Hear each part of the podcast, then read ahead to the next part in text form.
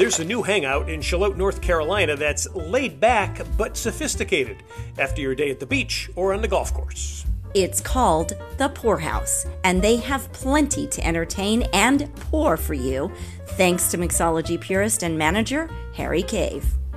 Yeah, I, I think what we're doing is bringing something to Charlotte that Charlotte's never had before. Um, most of the bars around here always incorporated in with a restaurant.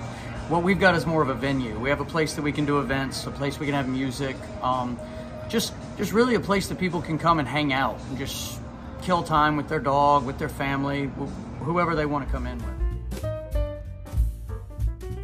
You can watch some sports, play some games, and yes, even bring the family dog. It's a great spot to hit before your dinner at one of the nearby restaurants. There's a wine room with a collection of wines and craft beers on tap you can only find in the area here. And we think you need to try the Pour House cocktails that offer the sophistication we mentioned, thanks to Harry's rule breaking mixology insights.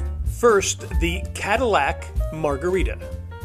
All right, so our Cadillac Margarita is made with no sour mix. It's just lime juice. What we do is craft cocktails, so I'm not going to be using all the sugary mixes and things like that. It's made with lime juice, it's made with Don Julio Anejo, and then it's topped with an ounce of Grand Marnier.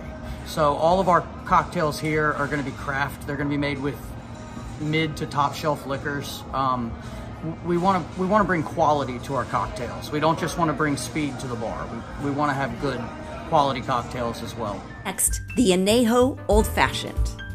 I am a tequila person. I'm a diabetic, so really I'm only allowed to drink tequila. I still cheat for beer every once in a while because I love it, but um, the anejos are aged three years in, in bourbon barrels, so they have that bourbon feel to them.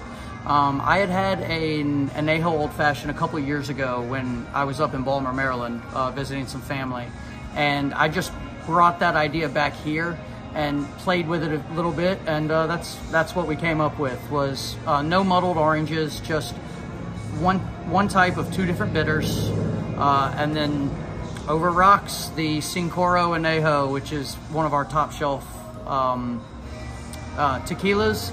Our owner really likes it, so I made that for her. It's a little too expensive to put on our cocktail menu, so I brought it down to the Don Julio Anejo for our craft cocktail menu that we give to everybody around here. Now, listen to his take about the cherry and then a nice nice cherry in there. Yeah, you have the Luxardo cherries. You don't we don't do the uh, maraschinos. Um, we, we put a nice Luxardo cherry, but we put it over top so we don't muddle it in because it, it really does. It takes away from the tequila when you muddle in a cherry. It's too sweet. Uh, we just lay it over top on a skewer and kind of let that syrup drip into the anejo tequila a little bit on that old fashioned. Yep, Harry's got it right. He shares my take on maraschino cherries. Now, if you're in Southeast North Carolina, go see Harry and his staff at the Pour House and relax.